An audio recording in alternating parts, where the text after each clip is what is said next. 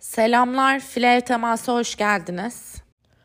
Bugün hafta içerisinde oynanan Şampiyonlar Ligi ve Avrupa Kupaları maçlarını kısaca konuşup sonrasında Sultanlar Ligi'ndeki 8. hafta maçlarına bakacağız. Öncelikle Fenerbahçe Alman ekibi Potsdam'la karşılaştı. Bence hafta içerisindeki yani temsilcilerimizin oynadığı Şampiyonlar Ligi maçları içerisindeki en zor maç buydu. Ama Fenerbahçe 3-0 kazanmayı bildi. Levarin'in bu maça Buse ile başladı pasörde. Ortada da Fetisova ve Eda oynadı. Gizem Örgen'in hafif bir sakatlığı vardı sanıyorum. Dolayısıyla libero olarak da Ada Germen sahadaydı. İlk sete baktığımızda Fenerbahçe iyi servis atarak hem ace'ler buldu hem de blokta iyi yerleşmeyi başardı ve güzel bloklar yaptı ve farkı açtı. Federosel da maça iyi başladı. Buse ile de gayet iyi anlaştı diye düşünüyorum. İlk seti Fenerbahçe rahat aldı. İkinci set birazcık daha çekişmeli gitti. Potsdam daha iyi servis karşıladı ve topu öldürebildiler. Ama set sonunda Fenerbahçe dominant bir şekilde oynadı ve seti aldı. Üçüncü sette yine sakin ve rahat bir oyun oynadı Fenerbahçe. Ortalarda biraz üst üste bloklar yediler ama sakin kalıp aradan çıkmayı başardılar. Setin sonunda da soğukkanlı bir oyunla yine maçı kapamayı başardı Fener. Dolayısıyla sorunsuz aslında takılmadan 3-0 kazanmış oldular ikinci maçlarının Şampiyonlar Ligi'ndeki.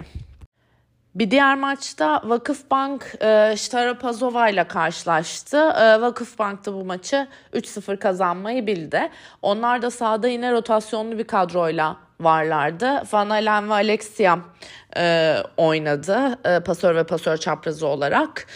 Ortada da Bahar ve Ogbogu'yu seyrettik. Yine Gabi de yedeklerdeydi. Bu şöyle Franti ile sahadaydı Guidetti. Sadece ilk setin başında top öldürmekte zorlandı Vakıfbank. Çok fazla blok yedi çünkü karşı takım gerçekten iyi yerleşti blokta. Ama sonrasında bir molayla Guidetti toparladı takımı. İyi servislerle öne geçti ve rahat bir şekilde aldılar seti. İkinci ve üçüncü sete de bu oyunu yansıttılar diye düşünüyorum. Gayet rahat bir oyunla 3-0 kazandılar maçlarını Vakıfbank'ta. Onların da yine Şampiyonlar Ligi'ndeki ikinci maçını 3-0'la geçmiş oldular. Ezacıbaşı'da Bulgar takımı Plovdiv'le karşılaştı. Ezacıbaşı da 3-0 kazandı maçı. Bu maçta Alexa Gray dinlendi. Simge de aynı şekilde dinlendi. İlk iki sette oldukça rahat bir oyun oynadı. Yine Eczacıbaşı problemsiz bir şekilde setleri aldı. Sadece üçüncü sette sadece setin başlarında bir konsantrasyon kaybı oldu Eczacıbaşı tarafında. Ama setin ortasında toparladılar ve o seti de almayı bildiler. 3-0 kazandı yine Eczacıbaşı. Sadece tabii Boşkoviç tam dinlenememiş oldu ama yine de rahat bir maç geçirdi Eczacıbaşı diyebiliriz. Diğer Avrupa kupalarına baktığımızda ise Sev Challenge kupasında son 32 turunun ikinci maçında Galatasaray Hamellina'yı yine 3-0 yendi. İlk maçta da 3-0'la almıştı. Dolayısıyla son 16 turuna kalmış oldu. Aynı şekilde Nilüfer Belediyesi de Marina Castella'yla karşılaştı. Onlar da bu maçı 3-0 kazandı. Yine ilk maçı da 3-0 almışlardı. Dolayısıyla iki temsilcimiz de Challenge Kupası'nda son 16 turuna çıkmayı başardı. Sultanlar Ligi'ndeki 8. hafta maçlarına da bakalım. Bu hafta çekişmeli ve aslında sürpriz sonuçları olan maçlar vardı. Ama THG Sarıyer maçıyla başlayalım. Burada 3-0'la THG kazandı. Tabii sürpriz sonuçlardan bir tanesi bu değil. Burada Türk Hava Yolları ilk sette Sıla'nın performansı bence çok iyiydi. O da Makris'in sakatlığı sebebiyle aldığı bu rolü artık tam olarak benimsedi diye düşünüyorum. Sarıyer'de basit hatalar vardı. Pek direnemediler açıkçası orada. İkinci sette Sarıyer daha iyi direndi aslında. Simonli'nin performansı iyiydi. EHY'de de servis karşılama birazcık düşük kaldı. Dolayısıyla ortalar pek oyuna giremedi. Ama setin sonunda basit hatalar yapan Sarıyer oldu. Seti de vermiş oldu. Üçüncü sette yine çok direnç gösteremedi Sarıyer. Hücum hataları çok fazlaydı. Zirevniuk da yeterince katkı, %50 top öldüremeyince, skorda katkı veremeyince oyun tamamen tabii Simonli'ye yığıldı. Tek başına yeterli olmadı. Yine Türk Hava Yolları için onların kendine güvenlerini yükseltecek güzel bir galibiyet. Zorlanmadan aldıkları bir galibiyet. Onlarda da artık bütün roller net bir şekilde oturmuş gibi görünüyor. Önümüzdeki dönemdeki performanslarını göreceğiz. Sonrasında Fenerbahçe'nin Nilüfer maçına bakalım. 3-1 Fenerbahçe kazandı. Burada da ilk sette aslında Nilüfer fena oynamadı ama etkili servis atmaya çalışırken çok servis kaçırdılar ve servis karşılama baskısını Fenerbahçe üstünde kuramadılar. Setin sonuna kadar çok fark açılmadan getirebildiler ama set sonunda birinci rotasyonda servis karşıladıklarında o rotasyonu dönmekte çok zorlandılar. Fenerbahçe seti aldı dolayısıyla. İkinci sette Nilüfer hatalarını biraz azalttı. Bu daha çekişmeli bir set izlememize sebep oldu. Son bölümde Arina'nın iyi servisleri ve Meliha'nın güzel bir hücum performansı Fenerbahçe'nin seti koparmasını sağladı. Üçüncü sete Fener Ana Cristina ile başladı. Ve Ana Cristina 18. sayıya kadar oyunda kaldı. Şimdi burada setin başında Nilüfer bayağı bir fark yakaladı hücum hataları sonucu. Ve bu farkın set boyunca karşılıklı sayılarda dengelense de farkın kapanmasına izin vermediler. İyi bir blok defans organizasyonları vardı ve gayet de iyi servis karşıladılar. Lila da pasları iyi dağıttı. Orta oyunculardan da 3. sette bayağı verim aldı. Libero olarak Eylül Akarçeşme de Nilüfer'de gayet iyiydi. Böyle olunca tabii zayıf halkası yoktu bu sette Nilüfer'in. Seti de önde götürdü ve aldı. 4. sette Arina'nın 2 servis turunda 2 kere geldi zaten servis turuna. İkisinde de Nilüfer topu öldürmekte çok zorlandı ve bu rotasyonlarda fark Fenerbahçe lehine çok açıldı. Setin sonlarında iyi mücadele etti Nilüfer ama maalesef yetmedi. 3-1 kazanmış oldu Fenerbahçe. Genel olarak maça baktığımızda Fenerbahçe'de Ana Cristina bence kötü değil form olarak. Yani sıçrama olarak, güç olarak çok büyük bir kayıp görünmüyor ama maç ortamına tabii ki tekrar alışması gerekiyor. Birazcık o anlamda sabır gerekiyor. Biraz top kontrolüyle alakalı basit hatalar yapıyor çünkü. Onlar mutlaka oynadıkça azalacaktır. Böyle yavaş yavaş set içerisindeki aldığı hani süreyi arttırarak ilerleyecek diye düşünüyorum. Dırça orta oyuncu katkısını birazcık arttırabilir diye düşündüm bu maçta aslında. Birazcık köşeleri çok daha ağırlıklı kullandı. Tabii Arina'ya çok servis attı Nilüfer. Arina'ya bu kadar servis atıldığında orta oyuncuları kullanmak biraz daha zor. Çünkü mükemmel bir servis karşılama gerekiyor. Arina'dan da o tabii çok dengeli bir şekilde gelmiyor.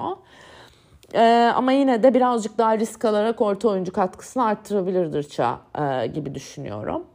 Nilüfer Belediyesi'ne baktığımızda da bence güzel bir oyun oynadı. İyi bir performans gösterdiler Fenerbahçe gibi dominant bir takım karşısında. Oyundan da aslında hiç düşmediler. Yani tamamen hani teslim hiçbir noktada olmadılar. Dolayısıyla onlar için pozitif bir performans olarak görülebilir diye düşünüyorum. Birazcık moral bozucu birkaç hafta geçirdi Nilüfer Belediye Sultanlar Liginde. Zor rakiplere karşı oynadıkları birkaç hafta oldu. Önümüzdeki haftalardaki performanslarını göreceğiz. Vakıfbank'ta PTT ile karşılaştı. O maçı da 3-0 Vakıfbank kazandı. Yine sürpriz bir sonuç değil tabii ki. Yani maça baktığımızda PTT ilk iki sette hiç direnç ortaya koymadı. Ama üçüncü sete Vakıfbank çok ekstrem kötü servis karşılayarak başladı. Burada yakaladığı avantajı PTT tam olarak kullanamadı aslında. Bir skor avantajı yakalamıştı ama çok basit hatalar yaptılar. Ve bu basit hatalardan faydalandı Vakıfbank. Üçüncü seti ve maçı da almayı başardı. Dolayısıyla hani bu maç içerisinde tabii söylenebilecek çok fazla bir şey yok. Çünkü karşı taraftaki rakip gerçekten hiç varlık gösteremedi Vakıfbank adına ve onlar için kolay bir hafta geçti diyebiliriz. Biraz daha sürprizli maçlara baktığımızda Aydın Büyükşehir Belediye Muratpaşa maçını 3-2 Aydın kazandı. Oldukça mücadele seviyesi yüksek bir maçtı. Burada ilk sette Muratpaşa çok Markova ağırlıklı başladılar hücum anlamında. Ama Aydın buna çok çok hazırdı. Blok defansta aşırı iyi çalışmışlardı Markova'yı ve neredeyse tamamen durdurdular diye ben düşünüyorum. Markova ve total olarak Muratpaşa buna tam olarak bir çözüm bulamayınca fark açıldı setin başında. Sonrasında Aslan hücumu çeşitlendirince birazcık sayılar dengelendi ama Aydın farkın kapanmasına izin vermedi. İlk sette çok çok iyi bir blok defans organizasyonları vardı bütün set boyunca ve bundan faydalanarak seti aldı Aydın Büyükşehir Belediye. İkinci sette farklı olarak Markova'yı pasör çaprazı olarak izledik. Stefani Samedi yerine. Smaçör'de de Mike White ve Anastasia Guerra oynadı. Dolayısıyla burada Markova servis karşılama formasyonundan çıkınca Muratpaşa birazcık daha dengeli servis karşılamaya başladı. Tabii bu değişikliğe Aydın bu sette çok iyi cevap veremedi. Defansta tam uyum sağlayamadılar oradaki yön değişikliğine. Tabii topun hücumdaki dağılımı çok değişti bu değişiklikle birlikte. Ona tam uyum sağlayamadılar. Çok da kötü servis karşıladı Aydın bu sette. Fark da dolayısıyla açıldı ve Muratpaşa seti aldı. Üçüncü sette yine Markova pasör çaprazı olarak sahadaydı. Ama Aydın bu sefer daha iyi servis karşıladı. Kalinin'in performansı çok iyiydi. Dolayısıyla Kalini'nin iyi dağılımı sonucu Muratpaşa'da orta oyuncular bloklara pek yetişemedi. Bu şekilde aslında birazcık daha dengelenebildi üçüncü set ve setin sonuna kadar başa baş geldi.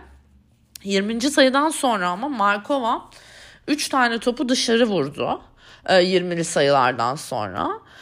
Bu kritik sayılar tabii setin Aydın'a gitmesini sağladı. 4. sette bu sefer Markova mevkisine geri döndü. Ama Anastasia Guerra oyunda kaldı. Yani Markova ve Guerra'yı izledik smaçör tarafında. Pasör çaprazı olarak da Stefani Samedi'ye. En güçlü hani dengeli oyun oynadıkları set buydu Muratpaşa'nın diye düşünüyorum. Bu Anastasia Guerra'nın etkisiyle bu sette iyi servis karşıladılar. Orta oyuncular da birazcık daha oyunun içindelerdi. Hücum hatalarını da azalttı Muratpaşa. Böyle olunca seti farklı bir şekilde aldı. Dolayısıyla maç tiebreak'e gitmiş oldu. Tiebreak'te konsantre kalan taraf Aydın Büyükşehir Belediyesi'ydi kesinlikle. Hiç kolay bir sayı vermediler. Çok iyi defans yaptılar ve ilk topta top öldürmesine izin vermediler Muratpaşa'nın. Muratpaşa da kritik noktalarda hücum hataları yaptı ve topu da iyi kontrol edemedi. Bunun karşısında Aydın da her çıkardığı topa o topu düzgün yöneterek doğru düzgün bir hücum yapabildi. Dolayısıyla Aydın bu birazcık daha top kontrolündeki güçlü yönünü kullanarak maçı aldı diye düşünüyorum. Şimdi genel anlamda takımların performansına baktığımızda bence Aydın'ın benim sene başında söylediğim sürpriz maçlar kazanacaklar ve hani defansta çok dirençli olacaklar dediğim durumların birazcık görmeye başladık diye düşünüyorum. Yavaş yavaş oyuncuların kalitesinin de öne çıktığı maçlar izlemeye başladık Aydın Büyükşehir Belediye adına. Sürpriz bir galibiyet onlar için şimdiye kadar performanslarına baktığımızda, ama çok da önemli bir galibiyet. Takımın hem birbirine güvenmesi hem de kolektif olarak kendine güvenlerinin yükselmesi için önemli bir maç ve galibiyet diye düşünüyorum. Muratpaşa'ya baktığımızda genel anlamda Guerra çok iyiydi. Bu sene ilk defa izledik onu sahada. Ama takımda her sette farklı bir altı, herkes farklı bir yerde başlayınca bence kafalar biraz karıştı. Bir ritim bulmakta zorlandı Muratpaşa. Şimdi Markova'nın pasör çaprazı denenmesi konusunda ben çok beğenmedim açıkçası. Hem Samedi dışarıda kalmış oldu. Samedi önemli bir yüzdeyle hücum eden bir oyuncu. Burada takımın hücum çeşitliliğini düşürdüğünü düşünüyorum. Çünkü Mike White'la hani sahada kalmak zorunda kalıyorsunuz.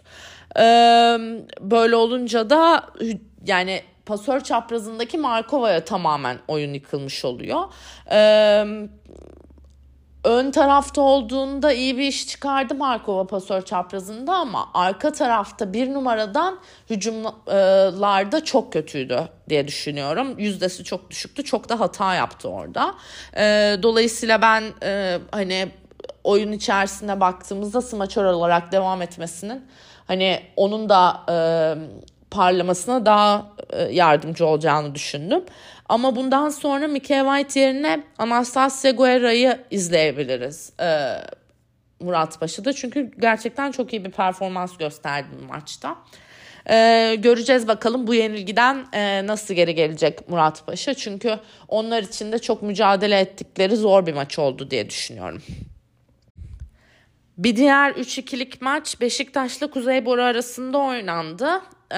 Beşiktaş 2 set almayı başardı Kuzeyboru'dan, ama 3-2 kazanmayı bildi Mehmet Bedesterlioğlu'nun ekibi. Burada ilk sette ortalara kadar başa baş geldik, ama oradan sonra Celeste Plak'ın arkada kaldığı turlarda Beşiktaş hem servis karşılamada hem de hücumda çok zorlandı. Böyle olunca setin sonuna doğru Caprara çoklu, yanlış hatırlamıyorsam 4 kişiyi değiştirdiği bir değişiklik yaptı. Orada ben Beşiktaş'ın hani set içerisindeki ritminin tamamen bozulduğunu düşünüyorum. Dolayısıyla seti kazandı Kuzeyboru. Bence bu sette Gamze'nin performansı çok iyiydi. Topu çok iyi dağıttı ve takımına seti getirdi diye düşünüyorum. İkinci sette Beşiktaş iyi servis atarak ve çok dirençli bir blok defans kurgusuyla başladı. Burada Kuzeyboru bayağı oyundan düştü. Çok basit hatalar yaptılar ve bloktan kaçmaya çalışırken de çok fazla topu out'a vurdular. Burada fark Beşiktaş lehine bayağı açıldı. Kuzeyboru attığı servislerde de Celeste Plak'ı bulamadı servis karşılamada. Fulden ve Gizem onu çok iyi kapattılar. Dolayısıyla Beşiktaş hücumda da organize kalabildi ve seti bunun sonucunda bayağı farklı aldı. Üçüncü sette başa baş bir oyun izledik aslında. Beşiktaş'ın blokları gene iyiydi. Ancak setin sonlarında yapılan manşet hataları setin Kuzeyboru'ya gitmesine sebep oldu. Bu sette Büşra'nın ortadan Kuzeyboru'da olağanüstü bir performansı vardı. Dördüncü sette Gayla Gonzalez'in oyundan düşmesi, birazcık yoruldu sanıyorum. Ve topu öldürememeye başlaması Kuzeyboru'da hücumun tamamen 4 numaralara yığılmasına sebep oldu. Ve Beşiktaş orada savunmayı çok rahat yaptı. Bu sette de Beşiktaş tarafında Wilma Salas'ın iyi bir oyunu vardı. Ve seti Beşiktaş'a getirdi ve maçta 2-2 olup tiebreak'e gitti. Tiebreak'te de Kuzeyboru daha dikkatli bir oyun oynadı ve seti tamamen önde götürdü. Defansta daha canlıydı Kuzeyboru diye düşünüyorum. Daha çok defans yaptılar. Yine Gamze bu sette de topu bayağı iyi dağıttı diye düşünüyorum. Gayla Gonzalez birazcık daha oyuna döndü. O ve Tuğba'nın öldürdüğü toplar maçın Kuzeyboru'ya gelmesine sebep oldu. Dolayısıyla Kuzeyboru 3-2 kazandı maçı. Genel olarak baktığımızda Gayla Gonzalez geldikten sonra Kuzeyboru'da henüz çok dengeli bir performans bulamadı. Bütün maç boyunca sürdürebildiği. Birkaç haftaya ihtiyacı var sanıyorum. Orada hani birazcık kondisyon ve form bulması için. Ama ben Büşra Kılıçlı ve Gamze'nin ikisinin birbiriyle anlaşmasının da bireysel performanslarının da gayet iyi buldum açıkçası. Bu maçta Kuzeyboru'da liberolar Sinem ve Dilek de gayet iyiydi. Hani maçın kopmamasından yardımcı oldular takıma diye düşünüyorum. Önümüzdeki dönemde Kuzeyboru'nun performansını yine izlemeye devam edeceğiz bence. Beşiktaş'ta da dengesiz bir performans vardı aslında. Birazcık dalgalanan bir performans vardı. Vilma Salas öyleydi. Yani çok bazen çok olmayacak topları öldürdü. Bazen çok basit hatalar yaptı. Ama baktığımızda Kuzeyboru'dan puan almak bence Beşiktaş için pozitif bir oyun diye düşünüyorum. Onlar açısından iyi bir savunma performansı vardı sahada. Dolayısıyla bu performansın üstüne koyarak aslında güzel galibiyetler alabileceklerini düşünüyorum bundan sonrası için. Bir diğer 3-2'lik maçta Çukurova ile Karayolları arasında oynandı ve Karayolları ligdeki ilk puanını aldı ama Çukurova maçı kazanmayı bildi. Burada Ataman Güneyligil'in Çukurova'nın başında ilk maçıydı. Baktığımızda Karayolları gayet iyi oynadı diye düşünüyorum. Çok iyi servis karşıladılar ve Dilay Özdemir topu çok iyi dağıttı. Çok dengeli bir hücum organizasyonu kurdu ve sayıları çok iyi böldü.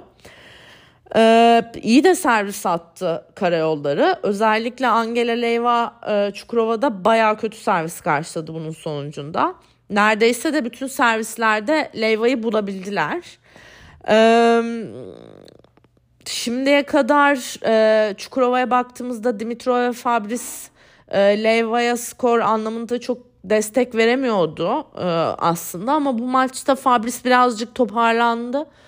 Skor anlamında birazcık daha iyiydi diye düşünüyorum. Bu Çukurova için belki bir nebze iyi bir haber olabilir. Ama Karayolları'nın da dediğim gibi oynadığı güzel bir maçtı diye düşünüyorum. Genç ekibin iyi bir organizasyonu vardı. Bu aldıkları puan onlara birazcık moral olur diye umuyorum. Maç kazandıklarını da göreceğiz bundan sonra diye düşünüyorum. Haftanın son maçı da Galatasaray ile Ezacıbaşı arasında oynandı. Burada da Ezacıbaşı'nda Alexa Gray kenardaydı. Bu maçta dinlendi. Belki daha maç içinde çekişmeli bir maç bekleyebilirdik ama Ezacıbaşı gerçekten iyi domine etti oyunu. Blokları çok etkiliydi. Galatasaray Ayçin dışında çok yüzdeli bir hücum çözümü bulamadı. Ayçin'i de pek randımanlı kullanamadı zaten. Farklı formasyonlar denedi Galatasaray ama onlar da pek verimli olmadı. İşte Coutinho'yu değiştirmek, Eggleston'ı pasör çaprazı oynatmak vesaire gibi. Ama hiç verimli olmadı. 3-0 kazandı Eczacıbaşı. Burada hani bu maçta belki set ortalarından itibaren Boşkoviç birazcık dinlendirilebilirdi ama dinlendirmek için Ferhat Akbaş, Voronkova ve Hande'yi seçti. Defne ile yaprağı kullandı orada. Pek bir zayıflık da göstermedi açıkçası Eczacıbaşı. Gayet iyi bir oyun vardı. Hırslı da görünüyorlardı ve hiçbir topu da bırakmadılar önde olmalarına rağmen. Galatasaray'a baktığımızda Hücumda hiç etkili olamadılar kesinlikle. Eczacıbaşı bloğu karşısında varlık gösteremedi açıkçası oyuncuların hiçbirisi. Onlar için de önümüzdeki haftaların ne göstereceğini göreceğiz. Puan durumuna baktığımızda ise aslında üst seviyelerde çok büyük değişiklikler yok. İlk sırada Vakıfbank mağlubiyetsiz olarak devam ediyor. İkinci sırada yine Eczacıbaşı tek mağlubiyetle devam. Fenerbahçe yine üçüncü sırada tek mağlubiyetle. Tabii Vakıfbank ve Eczacıbaşı'nın birer maç fazlası var. Onu hatırlatalım. Dördüncü sırada Kuzeyboru geliyor. Beşinci sırada Türk Hava Yolları.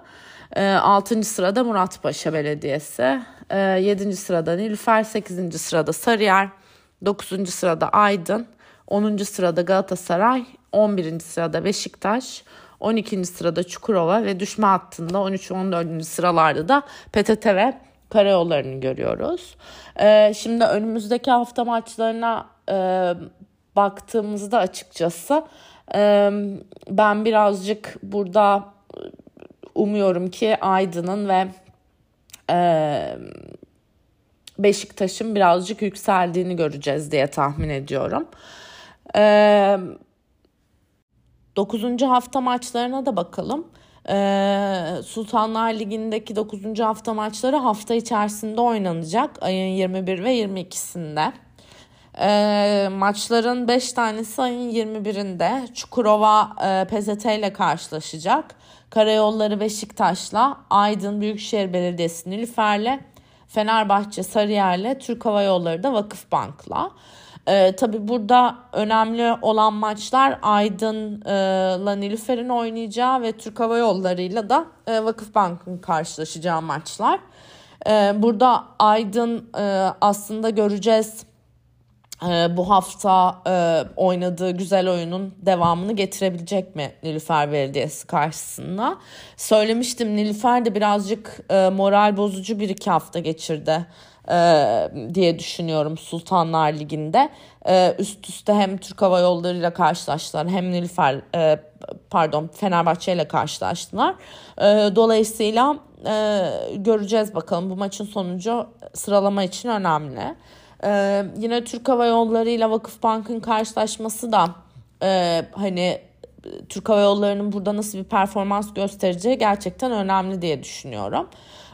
Çünkü burada hani onların son 1-2 haftada yükselen bir performansları var aslında. Vakıfbank'ı zorlayabilecekler mi? Vakıfbank'tan puan alabilecekler mi? Göreceğiz. 22'sinde de Kuzeyboru ile Galatasaray ve Eczacıbaşı ile de Muratpaşa karşılaşıyor olacak. Yine bunların ikisi de güzel maçlar diye düşünüyorum. Kuzeyboru Galatasaray maçı sıralama için gene önemli bir maç. Yani uzayabilecek olan bir maç. Galatasaray bu sene bayağı bir uzattığı maçlar oynadı aslında. Uzayabilecek maçlarda Kuzeyboru'nun göreceğiz performansını. Bu hafta Gayle Gonzales'in birazcık kondisyon anlamında hani yorulduğunu gördük. Bakalım Galatasaray karşısında nasıl olacak. Eczacıbaşı ile Muratpaşa maçı da göreceğiz bakalım. Hani eğer Muratpaşa çok ekstrem bir performans sergilemezse aslında çok hani sürpriz bir sonuç bekleyeceğim bir maç olmaz ama göreceğiz bakalım nasıl bir performans olacak Muratpaşa'nın. 9. hafta maçları da böyle. Tabii ki bu hafta Şampiyonlar Ligi dolayısıyla bir hafta ara vermiş oluyor. Avrupa Kupalarında bu hafta maç yok. Maçlar hafta içi devam edecek. Bugünlük bu kadar. 9. hafta maçlarının ardından görüşürüz tekrar.